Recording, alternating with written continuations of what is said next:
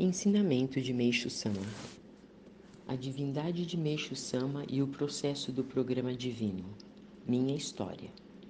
Como sou diferente do homem comum, ocorrem muitas coisas misteriosas.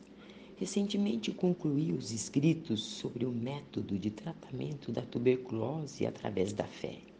E logo, logo eu publiquei em seguida, pensei em escrever algo mais interessante e comecei a escrever sobre minha história. Como sou diferente do homem comum, ocorrem muitos fatos misteriosos. Pensei que o melhor seria escrever francamente sobre o assunto, em vez dos senhores ficarem a imaginar do que se trata. Ademais, sem dúvida, no futuro aparecerão muitas pessoas que quererão saber a meu respeito.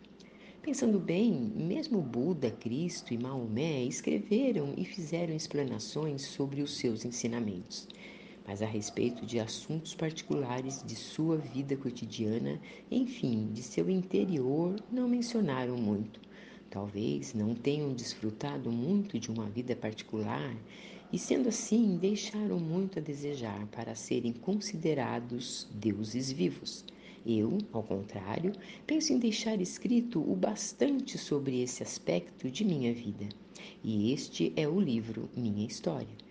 Como está no início ainda, não consegui ordená-lo bem e há muitos pontos a serem corrigidos, mas vou pedir que o leiam um pouco.